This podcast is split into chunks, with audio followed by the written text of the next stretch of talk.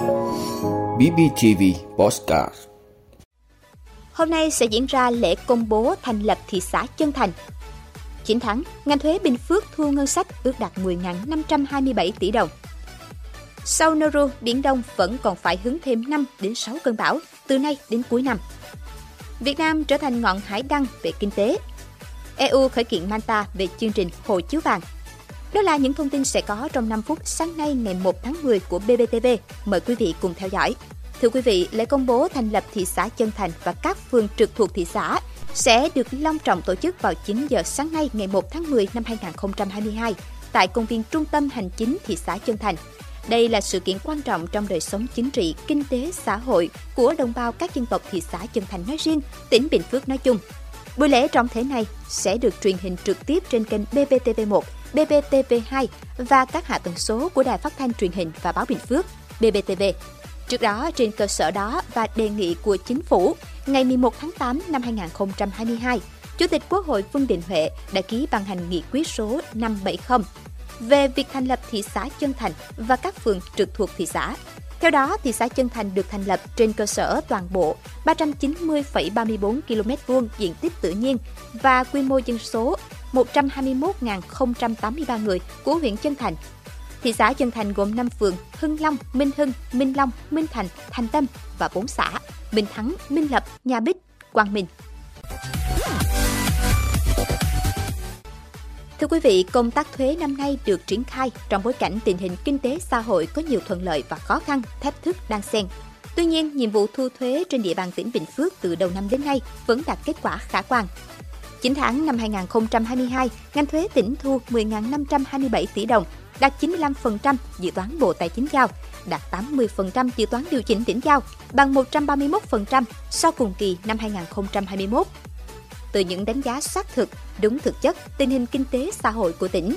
Cục thuế Bình Phước ước thu năm 2022 khoảng 13.300 tỷ đồng, bằng 121% dự toán Bộ Tài chính và 102% dự toán điều chỉnh tỉnh giao, bằng 108% so cùng kỳ. Như vậy, 3 tháng cuối năm, ngành thuế tỉnh còn phải thu 2.834 tỷ đồng. Bình quân mỗi tháng thu hơn 945 tỷ đồng. Để hoàn thành mục tiêu kế hoạch đề ra, Cục trưởng Cục Thuế tỉnh Trần Văn Hướng cho biết phải tập trung ra soát tất cả nguồn thu, nhất là nguồn thu nào chưa đạt, xác định nguyên nhân để thu cho đạt. Đồng thời, tập trung tháo gỡ khó khăn cho doanh nghiệp, nhất là thủ tục hành chính, để huy động thêm nguồn thu bổ sung cho kịp thời. Thưa quý vị, Tổng cục Khí tượng Thủy văn đã có báo cáo gửi Thủ tướng về công tác dự báo bão Noru. Theo báo cáo, Biển Đông có thể hứng thêm 5 đến 6 cơn bão, hoặc áp thấp nhiệt đới từ nay đến cuối năm. Trong đó, 2 đến 4 cơn khả năng ảnh hưởng trực tiếp đến đất liền nước ta. Cũng theo báo cáo của cơ quan này, đáng lưu ý trong các tháng cuối năm, miền Trung đối mặt với nguy cơ bão và mưa lớn dồn dập. Khả năng trong tháng 1 năm 2023, xoáy thuận nhiệt đới vẫn còn xuất hiện ở Nam Biển Đông. Theo báo cáo của Văn phòng Ban Chỉ đạo Quốc gia phòng chống thiên tai, bão số 4 đã khiến 3 người thiệt mạng và mất tích, hơn 7.000 nhà bị ngập, hàng chục ngàn hecta nông nghiệp và thủy sản bị thiệt hại. Bão và mưa lũ sau bão cũng đã khiến 62 người bị thương, 3.364 nhà bị hư hại, tốc mái. Quảng Trị 168 nhà, Huế 419 nhà, Đà Nẵng 228 nhà, Quảng Nam 1.150 nhà, Quảng Ngãi 1.352 nhà, Gia Lai 7 nhà, con Tum 27 nhà, Nghệ An 13 nhà. Lũ lớn sau bão đã khiến 7.346 nhà bị ngập, trong đó riêng tỉnh Nghệ An có 7.306 nhà bị ngập. Đối với hệ thống điện, khi bão tràn qua đã khiến 10.510 trạm biến áp mất điện tạm thời. Đến thời điểm này, các địa phương đã khắc phục xong. Đến tối ngày 29 tháng 9, vẫn còn một đường dây 110 kV thuộc lưới điện 110 kV chưa khôi phục được, khiến tỉnh Quảng Nam hiện vẫn đang bị mất điện tại 147 xã. Về giao thông, hiện đang có 65 vị trí bị ngập, sạt lở, tại các tuyến đường Hồ Chí Minh, quốc lộ 49D, 15D, 9D, 14E, 24, 24B, 24C. Một số tuyến đường giao thông địa phương và bốn cầu treo, cầu tạm bị cuốn trôi do mưa lũ sau bão.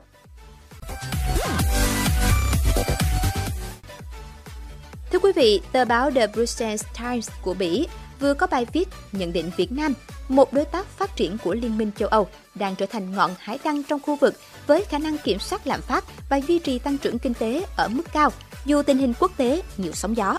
Theo bài viết, dù kinh tế thế giới đang đối mặt với nguy cơ suy thoái, nhưng các tổ chức tài chính quốc tế đã đưa ra những dự báo tích cực cho kinh tế Việt Nam.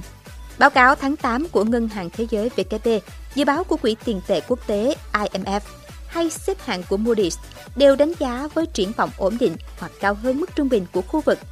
Báo cáo tháng 8 của Ngân hàng Thế giới (WB) dự báo tổng sản phẩm quốc nội GDP của Việt Nam sẽ tăng đáng kể từ 2,6% năm 2021 lên 7,5% năm 2022. Đồng thời, lạm phát được giữ ở mức ổn định là 3,8%. Gần đây, hãng xếp hạng tín nhiệm Moody's đã nâng xếp hạng của Việt Nam từ BA3 lên BA2 với triển vọng ổn định. Thưa quý vị, Ủy ban châu Âu đã chính thức kiện Malta lên tòa án công lý châu Âu với cáo buộc chương trình hộ chiếu vàng của nước này vi phạm luật của Liên minh châu Âu. Theo chương trình hộ chiếu vàng của Malta, những người nước ngoài giàu có muốn trở thành công dân Malta chỉ cần đầu tư khoảng 1 triệu euro vào nước này. Việc sở hữu hộ chiếu của Malta đồng nghĩa những người này được phép sống và làm việc tại bất kỳ nước nào trong EU. Chính vì vậy, Ủy ban châu Âu cho rằng chương trình này vi phạm luật của Liên minh châu Âu EU. Ủy viên tư pháp châu Âu Didier Reinders nhấn mạnh, các giá trị của EU không phải mang ra để bán. Trong một tuyên bố, Ủy ban châu Âu cho biết, trong những tháng gần đây, Malta đã ngừng cấp hộ chiếu vàng cho công dân các nước Nga và Belarus, nhưng tiếp tục thực hiện chương trình này với công dân các quốc gia khác và chưa có ý định chấm dứt chương trình. Trong khi đó, Malta cho rằng chương trình hộ chiếu vàng không vi phạm các nguyên tắc về hợp tác thân thiện được quy định trong điều khoản 4 của Hiệp ước Maastricht. Nếu thua kiện, Malta phải tuân thủ phán quyết của tòa án hoặc chịu phạt nặng. Ơn quý vị đã luôn ủng hộ các chương trình của Đài Phát thanh truyền hình và báo Bình Phước. Nếu có nhu cầu đăng thông tin quảng cáo ra vặt, quý khách hàng vui lòng liên hệ phòng dịch vụ quảng cáo phát hành số điện thoại 02713 887065. BBTV, vì bạn, mỗi ngày.